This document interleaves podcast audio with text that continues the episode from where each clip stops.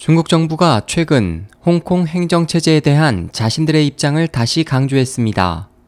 13일 중국 신문망에 따르면 전날 홍콩에서는 홍콩 기본법 반포 25주년을 기념하는 포럼이 진행됐습니다.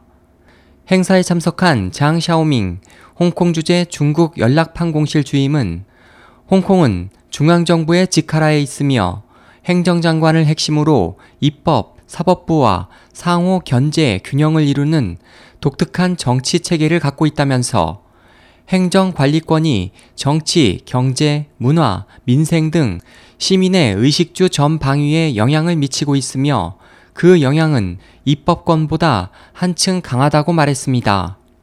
그는 또 기본법 규정에 의거해 행정장관은 홍콩 행정특구의 행정 수반일 뿐 아니라 중앙인민정부에 대해 특구를 책임지는 행정, 입법, 사법을 초월하는 특수한 법률적 지위에 있다면서 홍콩 정치 체제를 행정이 주도해야 한다는 큰 틀에 결코 오류가 있어선 안 된다고 강조했습니다.